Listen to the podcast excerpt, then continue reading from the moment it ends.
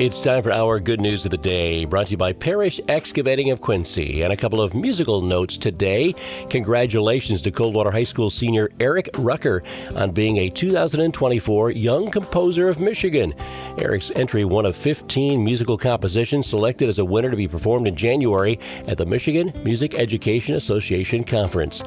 And the Union City Charger Marching Band show coming up on Monday, October 23rd, Alumni Field at 630. You can join them for their halftime show that was rained out last Friday. Temporary bleachers still on site, or you can bring a chair or a blanket for hillside seating. It's free and open to the public, a chance to see the Union City Charger marching band after their rain out last week. And that's our good news of the day, brought to you by the guys and gals at Parrish Excavating of Quincy. Thankful to have the opportunity to bring you the good news on AM 1590 and FM 95.5 WTVB.